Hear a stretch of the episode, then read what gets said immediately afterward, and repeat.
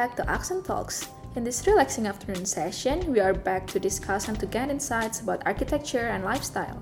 Our main purpose is to connect the architecture profession in a light and casual manner, so it's gonna be easily understood in a wider circle outside our sole profession.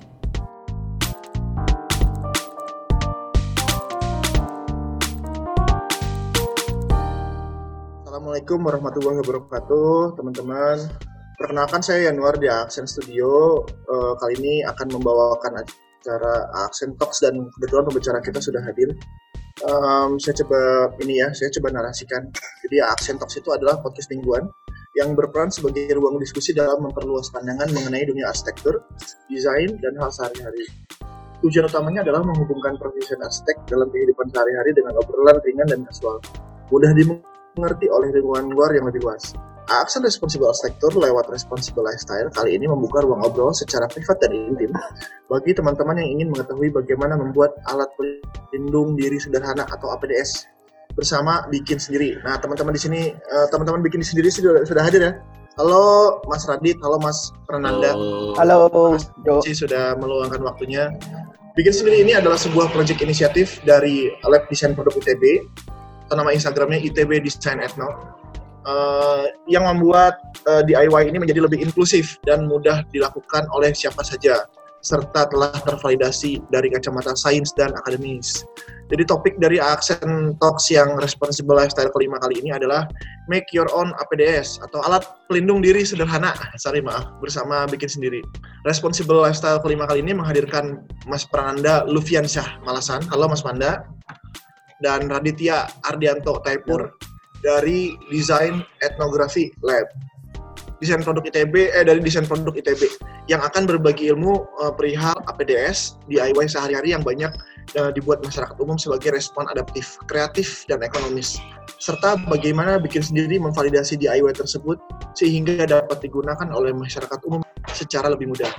APDS sendiri bukan hanya perihal, uh, perihal face shield atau masker, tapi juga produk uh, pelindung diri sehari-hari seperti tempat cuci tangan, touchless, uh, pijakan pembuka pintu, kotak paket, dan masih banyak lainnya. Nah, tujuan kita diskusi kali ini adalah nomor satu, memperkenalkan ITB Desain Etno dan bikin sendiri. Terus yang kedua, sharing session perihal project bikin sendiri dan APDS. Yang ketiga, mungkin nanti uh, di akhir kita akan melihat bagaimana teman-teman uh, bikin sendiri ini memperlihatkan video uh, peragaan pembuat uh, APDS. Uh, kira-kira begitu pengantar dari saya, uh, Mas Adit dan Mas Panda. 20 menit ke depan silakan kasih waktu sesantai mungkin aja, serileks mungkin. Nanti saya juga coba ingatkan secara waktu uh, izin.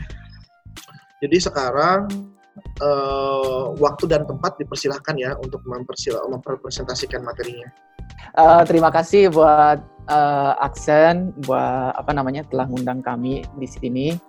Uh, buat Jo juga dan Zara yang udah organize uh, apa namanya webinar kali ini uh, menarik karena juga saya cukup sering mengikuti beberapa talks sebelumnya yang telah diorganize oleh teman-teman Aksen dan apa namanya uh, sebenarnya kami dari Design Ethnography Lab merasa terhormat ya bisa diundang ke sini dan bisa share sedikit uh, project kita uh, terutama mengenai si bikin sendiri ini gitu. Jadi nanti saya uh, setengah akan presentasi nanti berikutnya bakal uh, Radit juga akan presentasi lebih ke detail teknisnya seperti apa gitu.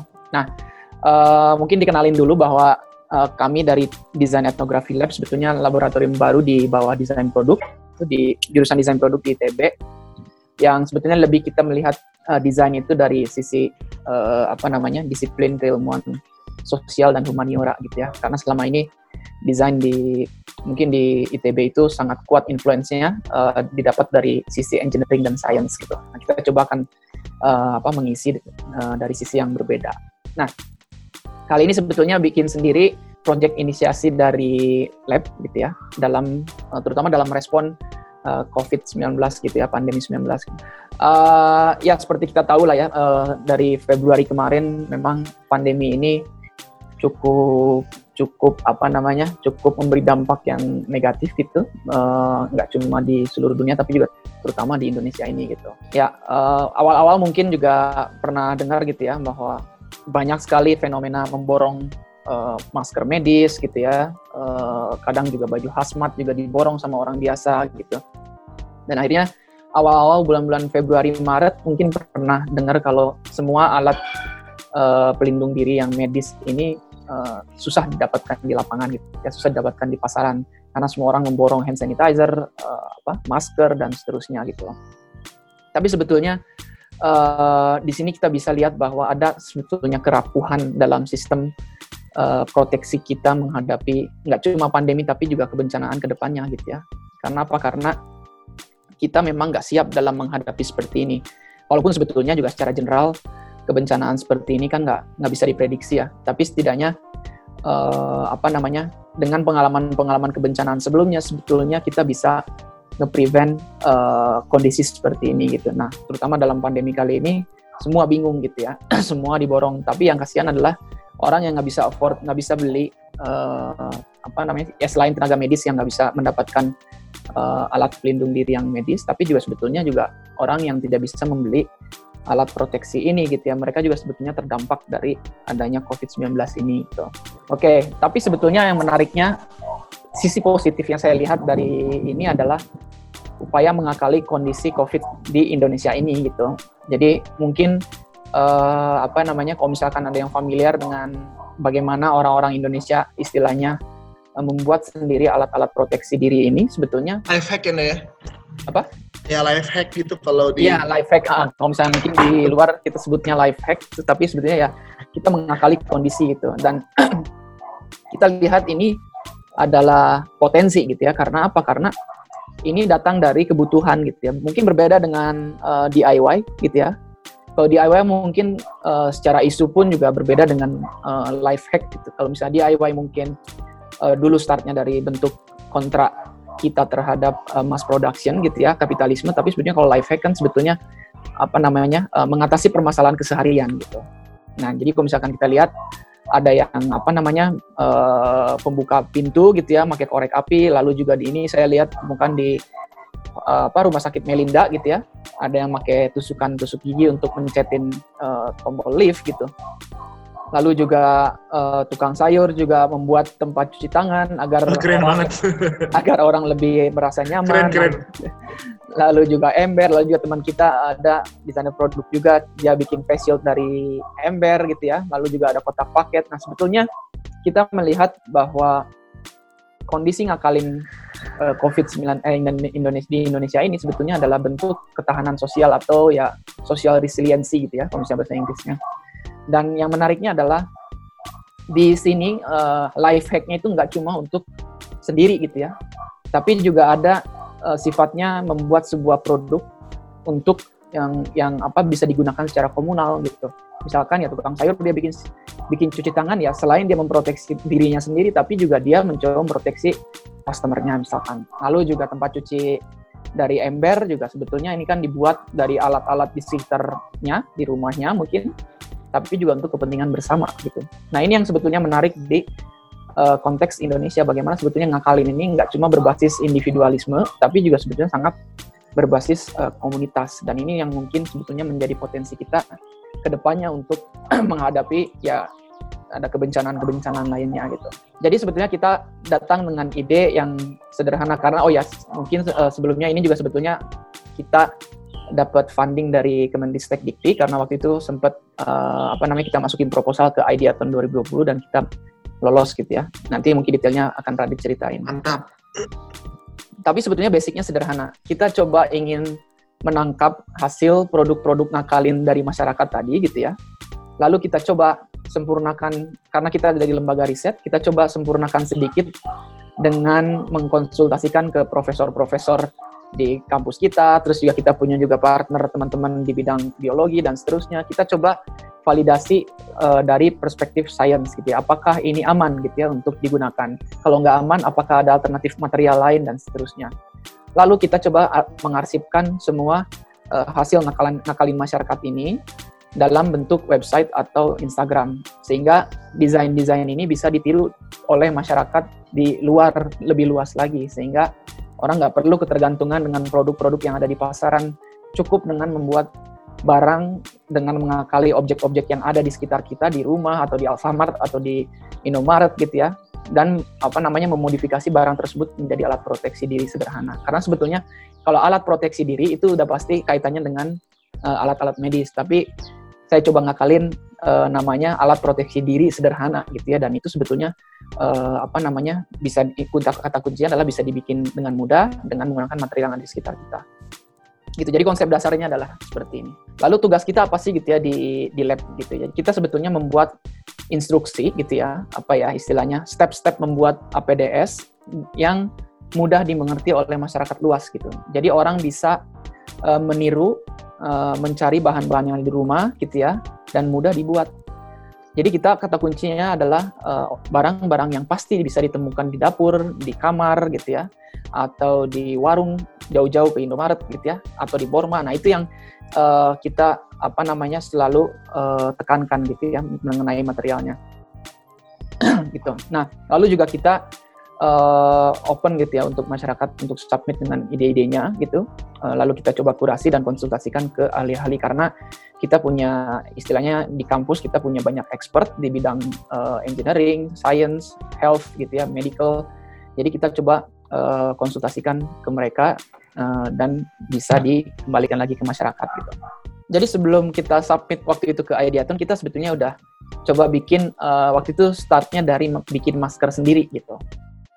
Ya ini kita start dari masker gitu ya, uh, karena waktu itu juga isunya adalah maskernya sangat sulit didapat. Waktu itu inget ingat banget ketika mungkin bulan-bulan Maret tengah lah ya, lagi banyak uh, borong masker. Nah, kita coba waktu itu juga uh, apa namanya cari gitu ya referensi-referensi literatur jurnal ilmiah karena memang kita di kampus sudah biasa dengan melihat atau membaca jurnal-jurnal ilmiah gitu ya. Lalu kita juga konsultasi dengan uh, waktu itu ada asisten profesor juga di di Kanazawa University gitu teman saya orang Indonesia di situ. Kita coba konsultasi gitu ya. Uh, kira-kira aman nggak nih dengan uh, sarung bantal dengan kain katun bekas kaos gitu ya, dengan lap meja yang memang umumnya dapat didapatkan di rumah-rumah Indonesia gitu. Nah, setelah kita konsultasikan, baru kita coba buatkan instruksi yang seperti di ini. Gitu.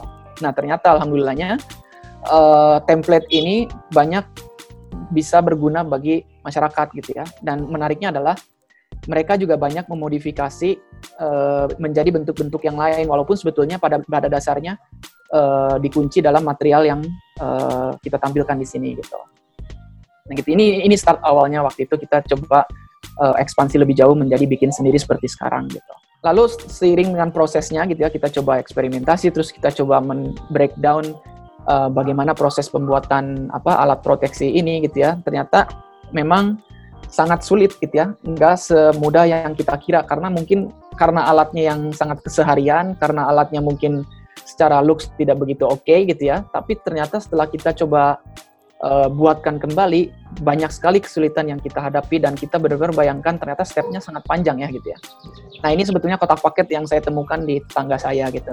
Coba next. Nah ini setelah saya coba renungi, setelah saya coba amati, ternyata banyak uh, pertimbangan bagi pemilik si kotak paket ini kenapa dia harus disimpan di luar rumah, kenapa harus dia simpan di atas got gitu ya dan kenapa harus pakai pot gitu.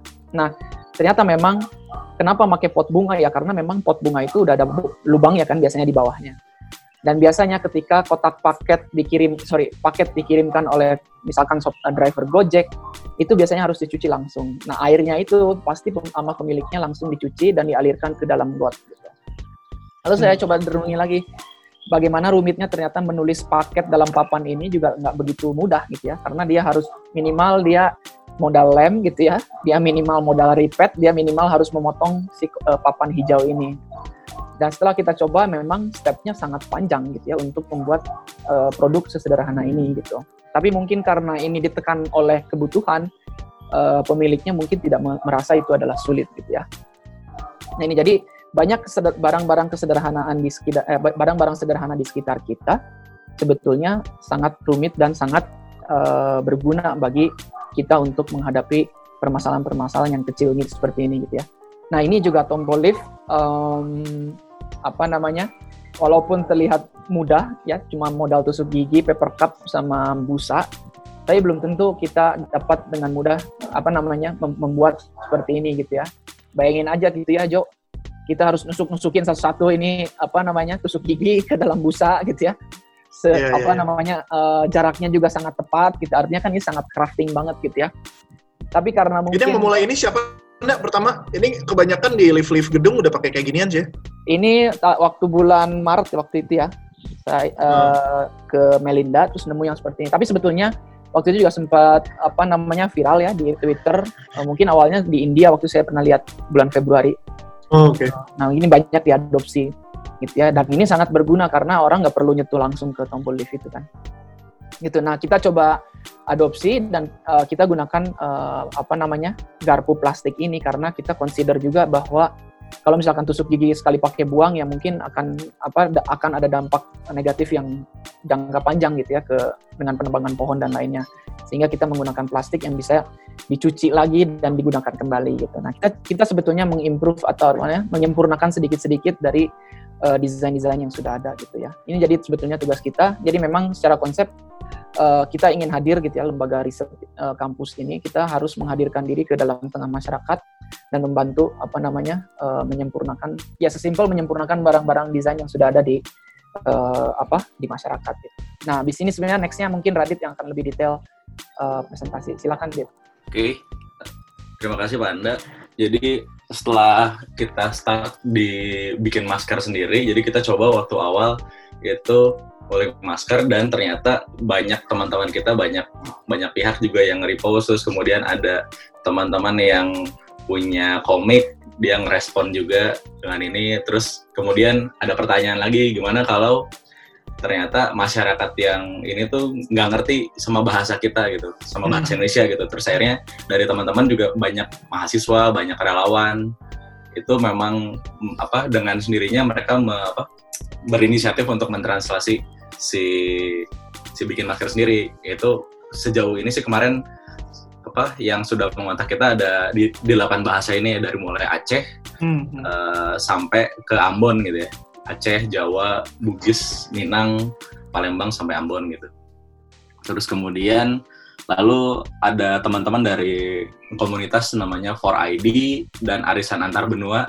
Mereka punya relawan yang memang kalau kita ingat lagi waktu itu tuh mungkin tanggal 20-an Mei gitu setelah pandemi. Setelah pandemi muncul kemudian banyak teman-teman yang mungkin uh, perantau di Bandung yang kuliah dia apa terpaksa harus meninggalkan Bandung gitu ya nah itu tuh uh, dimanfaatkan juga dari komunitas ini memang yang mereka ke kampung halaman aslinya memang si komunitas Horaidi ini kemudian me, apa, menitipkan semacam ada poster, ada spanduk, ada baligo untuk di, dipasangkan di masing-masing dan dan sebetulnya ini sih yang terpenting adalah uh, sosialisasi. Jadi uh, mengenalkan apa itu COVID, apa itu terus kemudian yang paling sederhananya waktu itu masih disinfektan. Jadi apa bagaimana uh, masyarakat bisa bikin dis disinfektan sendiri.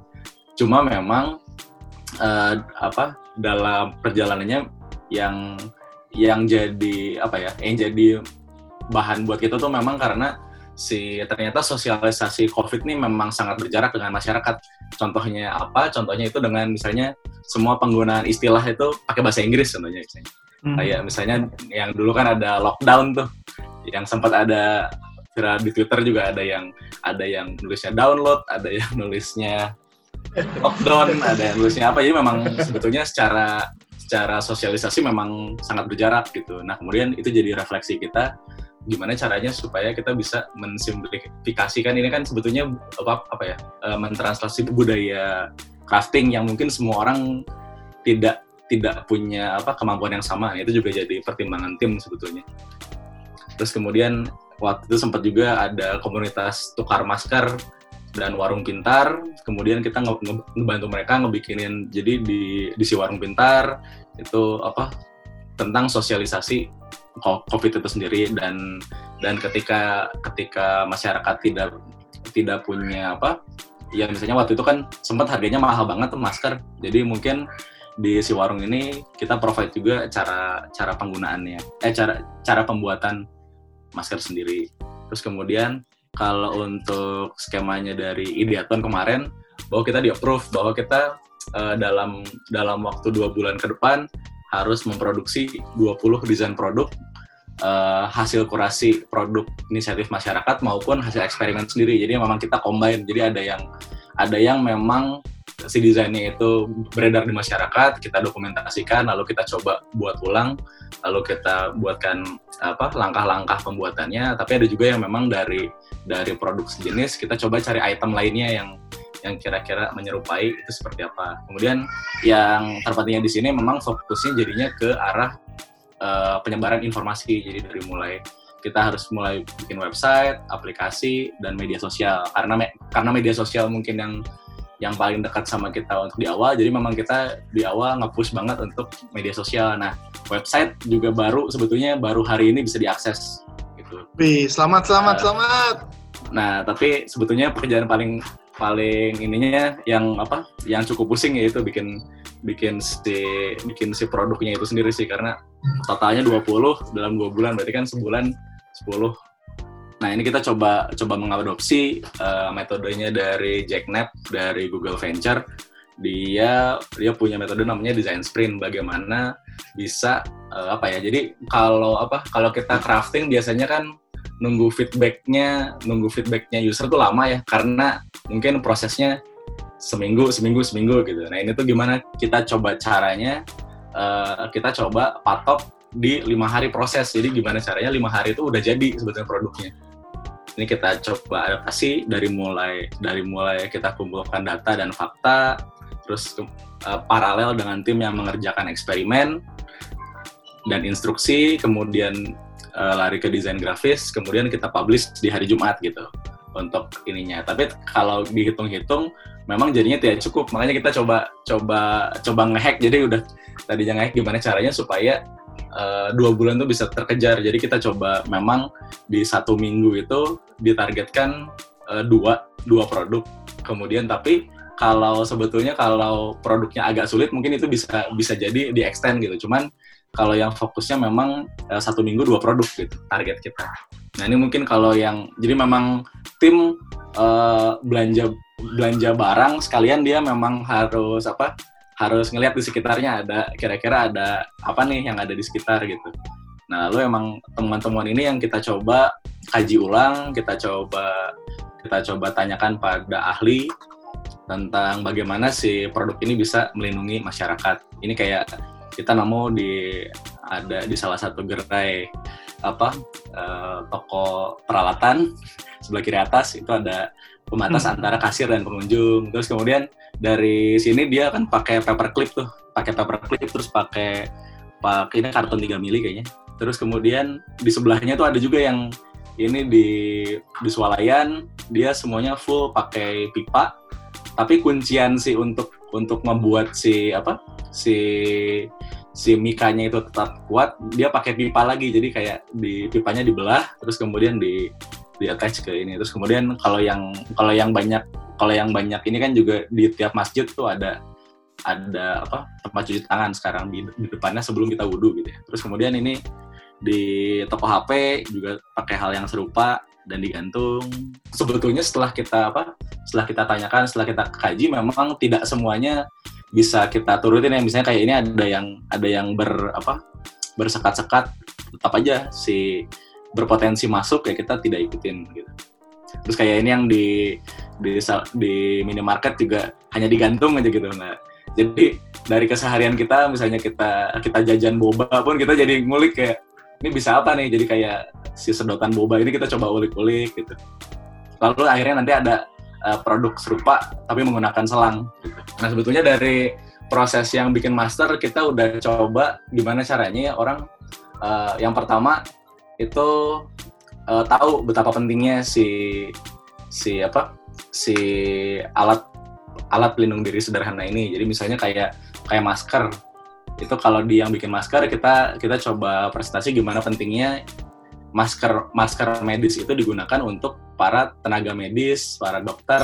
dan uh, apa orang-orang di sekitar pasien gitu. Jadi memang masker medis terutama untuk itu. Terus kemudian akhirnya kalau kita bikin masker sendiri, kenapa kita harus bikin masker sendiri? Jadi kita coba kita coba cari data dan faktanya.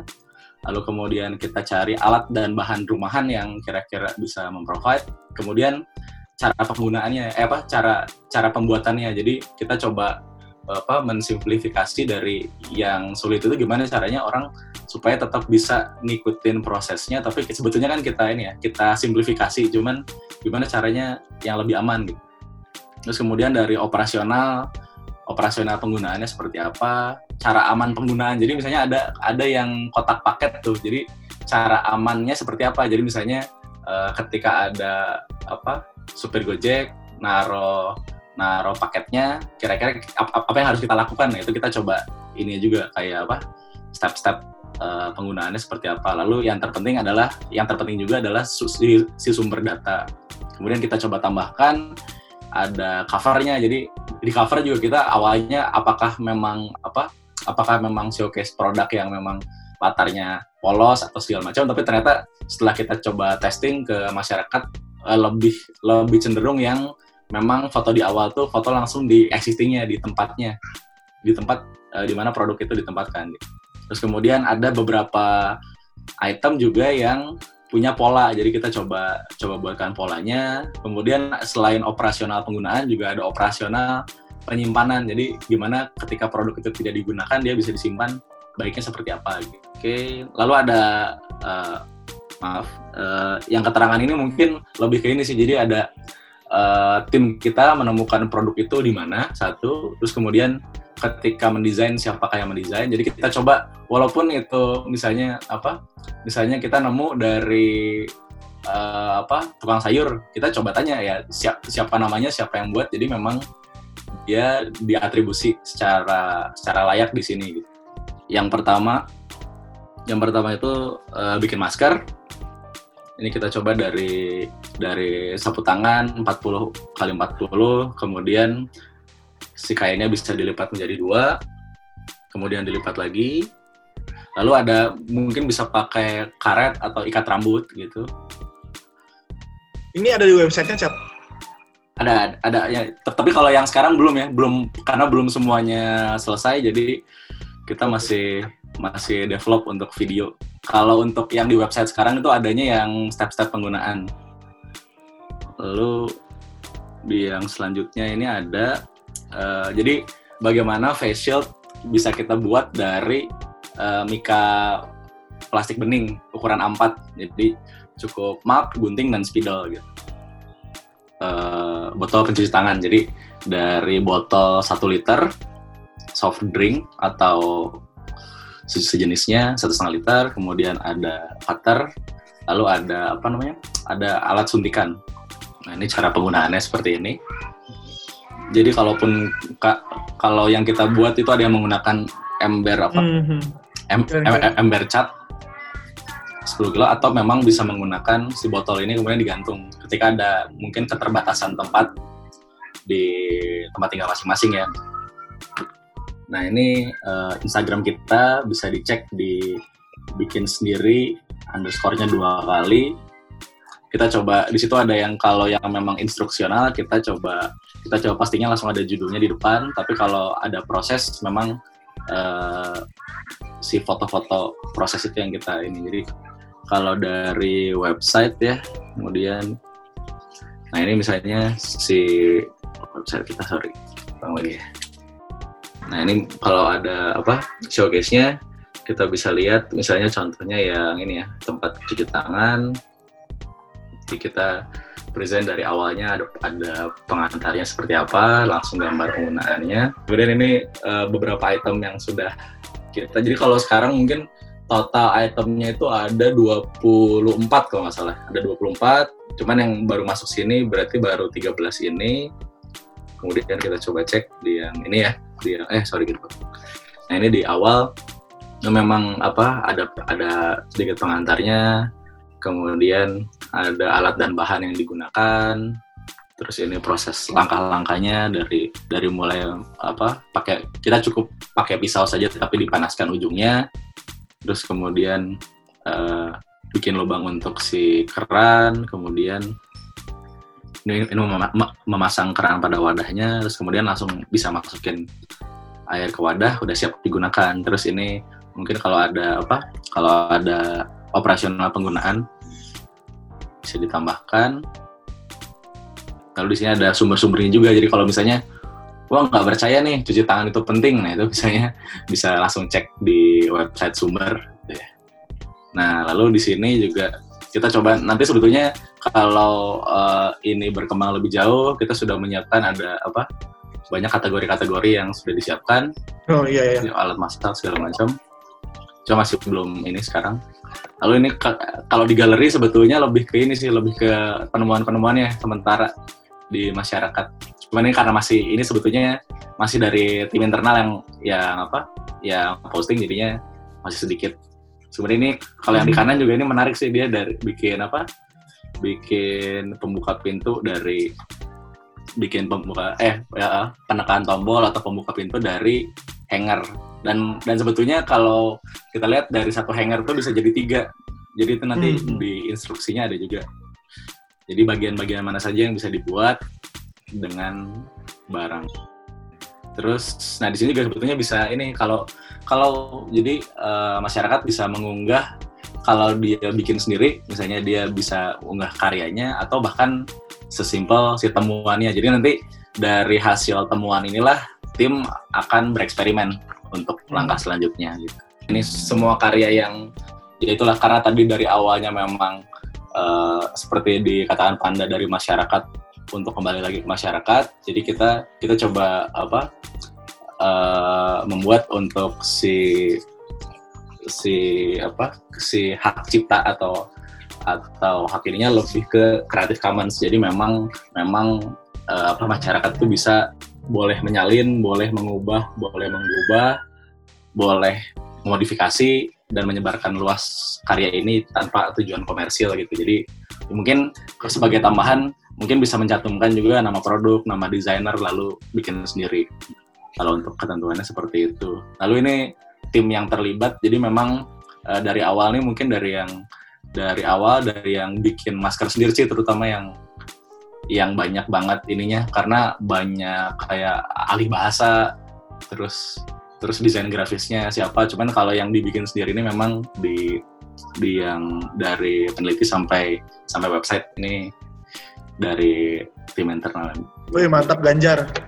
Ganjar.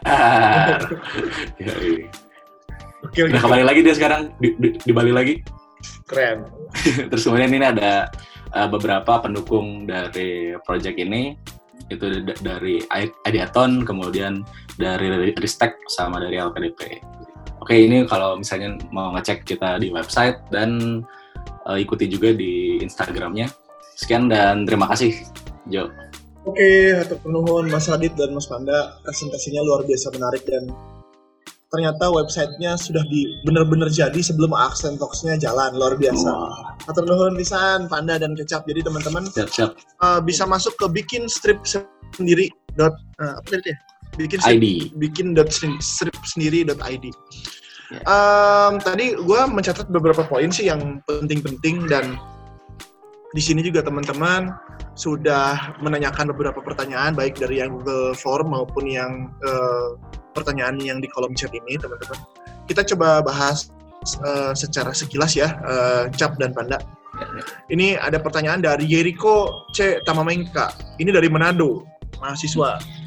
Pertanyaan beliau adalah apa DS seperti apa yang dapat merespon gaya hidup. Jadi kalau tadi kita lihat kan sebenarnya mungkin bener-bener yang sangat basic gitu cuci tangan pakai masker gitu Ya, uh. Kalau di misalnya di referensi di luar gitu ya, seperti di Jepang atau di Singapura, ada nggak sih yang bener-bener DIY tapi merespon gaya hidup gitu? Oke, okay, boleh jawab ya. Nuhun yeah. buat pertanyaannya. Uh, jadi memang gini apa, uh, kita membuat bener-bener yang mengarsipkan bener-bener yang basic dulu gitu ya karena uh, apalagi dalam kondisi kebencanaan karena ini ke depannya mungkin belum dimention ya bahwa sebenarnya bikin sendiri ini ke depannya kita akan mengarsipkan objek-objek okay. Yang memang uh, khusus untuk kebencanaan. Jadi nggak cuma pandemi pandemi ini memang awalnya aja tapi nanti misalkan kalau ada gempa okay. ada banjir ketika orang-orang harus diungsikan alat-alat itu mereka bisa bikin dengan alatan yang pasti ada di sekitar rumahnya gitu. Nah memang uh, dalam hal ini gaya hidup kita nggak begitu consider gitu ya. Walaupun sebetulnya uh, apa namanya uh, aspek-aspek itu akan ada tapi kita benar-benar membuatkan template-nya dulu sehingga nanti orang akan bisa memodifikasi itu atau mengadjust itu disesuaikan dengan kebutuhannya. Ntar itu kan ada kebutuhan fungsi, ada kebutuhan image uh, apa gaya hidup itu ada. Nah, itu bisa disesuaikan. Kayak seperti mungkin tadi Radit juga ada cerita uh, masker gitu ya. Kita bikin template yang basic masker, tapi ternyata ada yang dibuat itu jadi sangat cantik menggunakan apa namanya uh, warna-warna yang lucu misalkan dibuatkan menjadi rada-rada maskulin. Nah itu sebetulnya kita open dan itu justru menariknya gitu ya. Jadi kita nggak nggak ingin menyasar ke segmen gaya tertentu sehingga malah akhirnya uh, apa nah cuma cuma dipahami oleh kelompok masyarakat tertentu gitu. Jadi kalau bisa memang kita benar-benar buat yang basic agar kita bisa masuk ke semua orang. Itu sih. Mungkin ada tambahan kecap? Uh, kalau dari saya mungkin ini sih lebih ke merespon ininya ya, karena uh, si timelinenya mungkin ya kalau dari pandemi ini kan memang di awal apa muncul kepanikan sehingga sehingga barang-barang itu jadi sulit di ini gitu. Cuman hari ini mungkin kita juga jadi jadi apa ya? Pakai masker yang tadinya risih gitu, terus sekarang jadi mau nggak mau dan udah jadi udah jadi apa? Udah jadi kebiasaan. Mungkin ini juga akan menciptakan yang selanjutnya nih produk-produk yang di masyarakat yang gimana dia harus pakai masker tiap hari. Cuma kan dia nggak mungkin nggak mungkin terlihat seperti orang sakit tiap hari gitu. Misalnya pakai masker yang pakai masker medis yang hijau gitu. Jadi kayak pasti ada sih kalau kalau saya lihatnya. Jadi cuman memang dari tim kita masih masih mendokumentasikannya masih yang dari yang fase awal sampai hari ini gitu. Ini belum ada yang yang kalau nanti ternyata ada hal-hal menarik lagi ke depannya pasti akan kita respon sih terutama itu. Oke. Nah, ini kan sebenarnya corona ini, walaupun sebagian orang tidak percaya corona ya, corona kayaknya nggak ada gitu karena eh, nggak uh, tahu itu kalau gue sih sebenarnya sangat percaya cuma memang ada beberapa orang yang udahlah santai aja gue nggak ini kok uh, corona mah kayaknya cuma isu konspirasi aja katakanlah gitu yeah, iya. cuma yeah. ini adalah satu ajang buat kita menjadi diri yang lebih baik ya nggak sih mulai dari uh, perhatian terhadap sanitasi terhadap kebersihan terhadap hubungan antar manusia gitu. Uh, kepikiran nggak sih ke depannya setelah katakanlah, sih katakanlah ya mudah-mudahan corona cepat beres. Uh, ada ide-ide mengenai sektor informal karena gue tuh agak gatel dengan PKL ya kan yeah. itu kan kaki lima luar biasa banyak mereka tidak memiliki akses yang bagus gitu lo bayangin deh kita makan soto biasa ya di ITB gitu kan itu kan cuci piringnya pakai pakai kresek kan pakai iya. plastik hitam gitu nah uh, sempat kepikiran gak sih membuat sesuatu ide yang sangat menggumi tapi kita butuhkan gitu. Karena menurut gue yang namanya penyakit seperti um, TBC gitu ya corona itu pasti akan sangat menyebar uh, ke sana gitu. Jadi lebih kayak langkah preventifnya gitu sih cok. Uh, boleh respon Jok apa namanya? Memang uh, kita sebetulnya ada ada ada arah ke situ gitu ya. Kayak PKL atau warung kecil gitu ya. Uh, karena gini apa namanya uh, setuju gitu ya bahwa uh, di sektor-sektor informal ini benar-benar nggak jarang kesentuh lah. Dan ketika kita ngomongin katakanlah higienitas gitu ya, pasti paradigmanya akan ke suatu hal yang mahal gitu ya. Uh, harus beli ini, harus beli itu, beli ini. Padahal sebetulnya ketika ngomong sesimpel kita memodifikasi barang yang ada di sekitar pun sebetulnya juga udah bisa mendukung uh, aspek higienitas tadi gitu. Nah, jadi memang kita juga uh, satu bulan ini kan kita memang eksperimen produk ini gitu ya. Tapi memang ke depannya kita akan ko kolaborasi gitu ya. Salah satunya ada teman kita namanya Warnas ID di Jakarta. Nah kita pengen uh, membuat sebuah instruksi gitu ya. Sama kayak instruksi itu pun uh, itu yang kita lakukan di website. Tapi kita akan printed bentuknya dan kita akan memberi semacam apa ya. Uh, bukan penyuluhan, ingin share lah ke teman-teman di PKL bahwa apa sih urgensinya untuk uh, apa menjaga higienitas dan kebersihan? Karena kenapa banyak yang nggak ngerti mengenai higienitas? Karena sesimpel bahasanya yang berbeda gitu ya. Bahasa higienitas tuh pasti bahasanya sangat medis. Cuma yeah, beberapa yeah, orang yeah. tertentu yang ngerti belum campur-campur bahasa Inggris gitu kan ya. Akhirnya banyak orang yang akhirnya nggak merasa itu adalah urgent. Nah komunikasi itu kita akan lakukan plus nanti solusinya pun ada yaitu salah satunya dengan mengikuti instruksi-instruksi yang kita udah buat di uh, bikin sendiri itu. Sesimpel kayak misalkan grup of PKL gitu ya kelompok PKL atau soto nasi goreng bikin barengan uh, tempat cuci tangan gitu ya. Uh, yeah, yeah. situ dipakai bersama. Kan itu kan sebetulnya juga udah mengikuti protokol kebersihan gitu. Nah itu ke depannya memang kita akan uh, pengennya ke arah situ jauh itu Ya, ya, ya. Ya mudah-mudahan eh, teman-teman PKL sudah makin ini ya karena kemarin gue juga gue pengen banget makan seafood nih di BSM tuh yang kita makan waktu itu cap eh, enggak Oh iya iya. Nah, terus mereka udah pakai apa ya, ya eh, cuci tangan yang proper. Cuma pas gua kemarin ke sana nggak ada gitu. Terus Hmm. "Eh, Mas ini cuci tangannya kok nggak ada? Iya Mas pas kemarin kita tinggalin kerannya dicolong gitu. Iya iya iya. itu masalah yang lain lagi. Cuma masalah masalah eh, itu ada apa ya? masalah Ada, keamanan itu ada satu isu yang udah udah ke arah sana. Berarti higi, Iya, iya. PKL sudah mulai melihat bahwa higienis itu penting gitu. Mereka juga cuci cuci piringnya benar gitu kan ya yang namanya penyakit kan bisa menular dari piring ke piring ya gue juga nggak tahu gitu Iya. cara Nah ini eh, sebetulnya ada respon sebetulnya ke yang masalah curi mencuri ya. Jadi gini apa? eh, kenapa kita pilih barang-barang keseharian yang ada di rumah? Karena barang-barang itu tampaknya tidak berharga gitu ya. Kayak Ya, misalkan lihatlah tusuk gigi gitu ya, terus ember bekas cat sebetulnya kan secara looks itu nggak berharga gitu ya, nggak bisa dijual. Nah, makanya kenapa kita pakai barang-barang yang sebetulnya nggak nggak tampak mahal tapi secara fungsi benar-benar tepat gitu. Itu yang kita kejar. Jadi siapa sih yang mau mau maling ember cat gitu ya?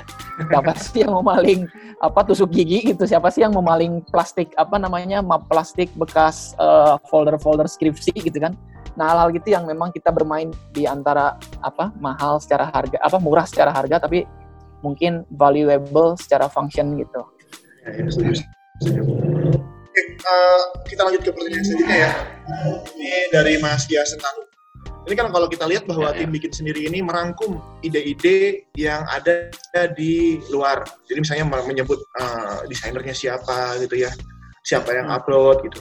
Pertanyaan pertama adalah kalau life hack atau APDS ini belum ada di pasaran, apakah bikin sendiri juga mendesain sendiri? Itu nomor satu. Terus yang kedua, bagaimana cara tim menyampaikan gagasan-gagasan yang ada ke masyarakat yang mungkin kesulitan akses teknologi? Nah, sebetulnya kalau untuk kalau untuk fokus yang kemarin kita memang masih apa ya? Masih eh, setengah-setengah. Jadi kayak setengahnya itu memang kita dapat di masyarakat, setengahnya dengan fungsi yang sama kita coba bikin alternatif desainnya gitu. Cuma memang ini ke depannya setuju juga sama pertanyaan yang di awal tentang gaya hidup. Memang kita ada apa? Sempat ada rencana untuk mungkin lebih apa ya? Lebih kan kalau yang tadi kalau yang tadi ini memang untuk sur- survival sehingga semua orang bisa ini gitu ya. Semua orang bisa bisa pakai. Nah mungkin nanti ke depannya tuh lebih lebih spesifik ke gaya hidup tertentu. Misalnya ada misalnya ada sis- sis- siswa sekolah ada PKL ada misalnya kalau di apa kalau di supermarket tuh ada ada ada beberapa jenis misalnya. Itu seperti apa sih sebetulnya yang disarankan? Jadi memang eh, condong ke ke apa ke yang gaya hidup tadi itu memang jadi penting untuk kita semakin dekat ke masyarakat. Jadi ketika kita kita sama misalnya kita mendesain untuk PKL ya kita harus tahu kalau di kalau di lab kita memang eh, apa harus dibiasakan untuk turun ke lapangan, observasi untuk berbicara langsung. Jadi kayak apa? Memang se apa ya? Se, se- serendah mungkin se friksi antara bahasa itu. Jadi memang itu jadi jadi PR Hmm. terbesar. Terus kemudian eh, untuk cara untuk menyampaikan gagasan yang yang kurang akses te- teknologi sebetulnya, nah itu sebetulnya memang yang paling efektif itu memang sosialisasi. Jadi kalau lihat yang tadi apa kolaborasi kita dengan 4ID, tim 4ID itu benar-benar apa ya, benar-benar datang terus ke ke ketua RT-nya, lalu memang memang demonstrasi langsung di tempat. Jadi memang ada, jadi kan kalau yang 4ID kemarin itu lebih ke pengenalan apa itu COVID, terus kemudian yang kedua itu bikin dis- disinfektan sendiri kan. Me- Memang hal itu langsung di workshop kan. Memang sebetulnya yang yang paling ideal tuh memang langsung ini sih, langsung bertemu, langsung dicobakan si produknya itu juga jadi jadi PR PR kita. Panda mungkin ada tambahan lagi? Ya, eh, ini ngerespon ke yang gagasan ke, untuk ke masyarakat ya. Jadi eh, ya betul kar, eh, apa eh, berapa bulan ini kita fokusnya di memang pengarsipan secara digital gitu. Jadi eh, yang pen- yang penting kita ngarsipin dulu sebelum alat-alat ini hilang gitu ya. Karena biasa karena kalau misalnya barang yang keseharian dan tidak berharga secara uang ini kan cenderung bakal banyak Ya, dibuang. ya. Nah, jadi kita kalau bisa memang arsipkan dulu. Nah, kalau misalkan udah cukup banyak, baru kita akan melakukan bentuk-bentuk lainnya kayak tadi, misalkan langsung ke lapangan, terus bentuk menggunakan uh, printed material, lalu juga mau nggak mau, kalau misalkan ke daerah-daerah uh, di luar Bandung, itu kita harus bermain dengan banner atau spanduk ala-ala caleg gitu ya, karena memang ya. bentuk komunikasinya seperti itu gitu. Ini sebetulnya adalah kritik kita terhadap uh, apa ya sosialisasi COVID yang mungkin sekarang ya, ada di pasaran gitu ya, apa ada di umum mainstream kayak misalkan di TV lah, Instagram, semua terpatok ke bentuk sosialisasi menggunakan medium itu. Nah, padahal sebetulnya yang menggunakan akses itu ya kayak mostly kan semua di kota gitu ya. Nah, yang di desa ini ya kita langsung benar-benar turun ke lapangan, kita lakukan penyuluhan dengan ya itu tadi kata Radit, kita benar-benar nyontohin uh, by practice gitu ya kita mencontohkan sambil ya bilang eh, apa ngobrol gitu. Nah itu yang kita lakukan. Okay. Kalau kita ngomongin digitalisasi dan media sosial karena uh, tadi uh, kalau gue lihat channel, channelnya kan Instagram dan website gitu. Bagaimana memaksimalisasi, memaksimalisasi minimal dua channel ini gitu supaya uh, exposure kepada masyarakat atau pengguna lebih besar salah satu yang kita gunakan awal itu adalah Instagram karena hmm. kita rasa kita ya kita rasa bahwa Instagram itu sangat mudah dioperasikan dan sesimpel ngetek ke kita gitu ya kalau misalkan hmm. misalkan jauh gitu ya nemu apa di pinggir jalan ada pencuci tangan tinggal tag kita kita akan proses oh, boleh gitu ya? Boleh ya, boleh itu, boleh. itu boleh. Oke oke okay. ya kalau website itu sebetulnya kita kita kita ke depannya ingin menjadikan museum digital dari produk-produk oh, okay. masyarakat gitu ya. Itu sebetulnya bank data kita. Sedangkan untuk prosesnya uh, bisa macam-macam. Dan kita ingin separtisipatoris mungkin. Sesimpel kayak ngetek terus kita akan langsung mungkin kita akan interview langsung gitu ya, kita akan ngobrol lebih lanjut uh, dan kita akan proses uh, sem semua yang uh, di tag ke kita gitu. Itu pun nggak apa-apa gitu. Ya karena karena gue jarang jalan-jalan ya, uh, ya, eksplorasi gue tuh sekarang di explore Instagram sih. Dan gambarnya lucu-lucu gitu. Beneran yeah, lu yeah, kalau yeah. gue dapet broadcast yang dari WhatsApp grup itu yang lucu-lucu ya. Yeah, yeah. WhatsApp grup atau Instagram aneh-aneh lah. Dan mungkin nanti uh, eh, gue ikut partisipasi ya teman-teman di uh, gue tag juga tuh. Harus harus. Harus harus. Sebetulnya menarik juga itu yang kita dapat banyak selain Instagram tuh Twitter tuh Oh, oh iya, Twitter. Oh itu.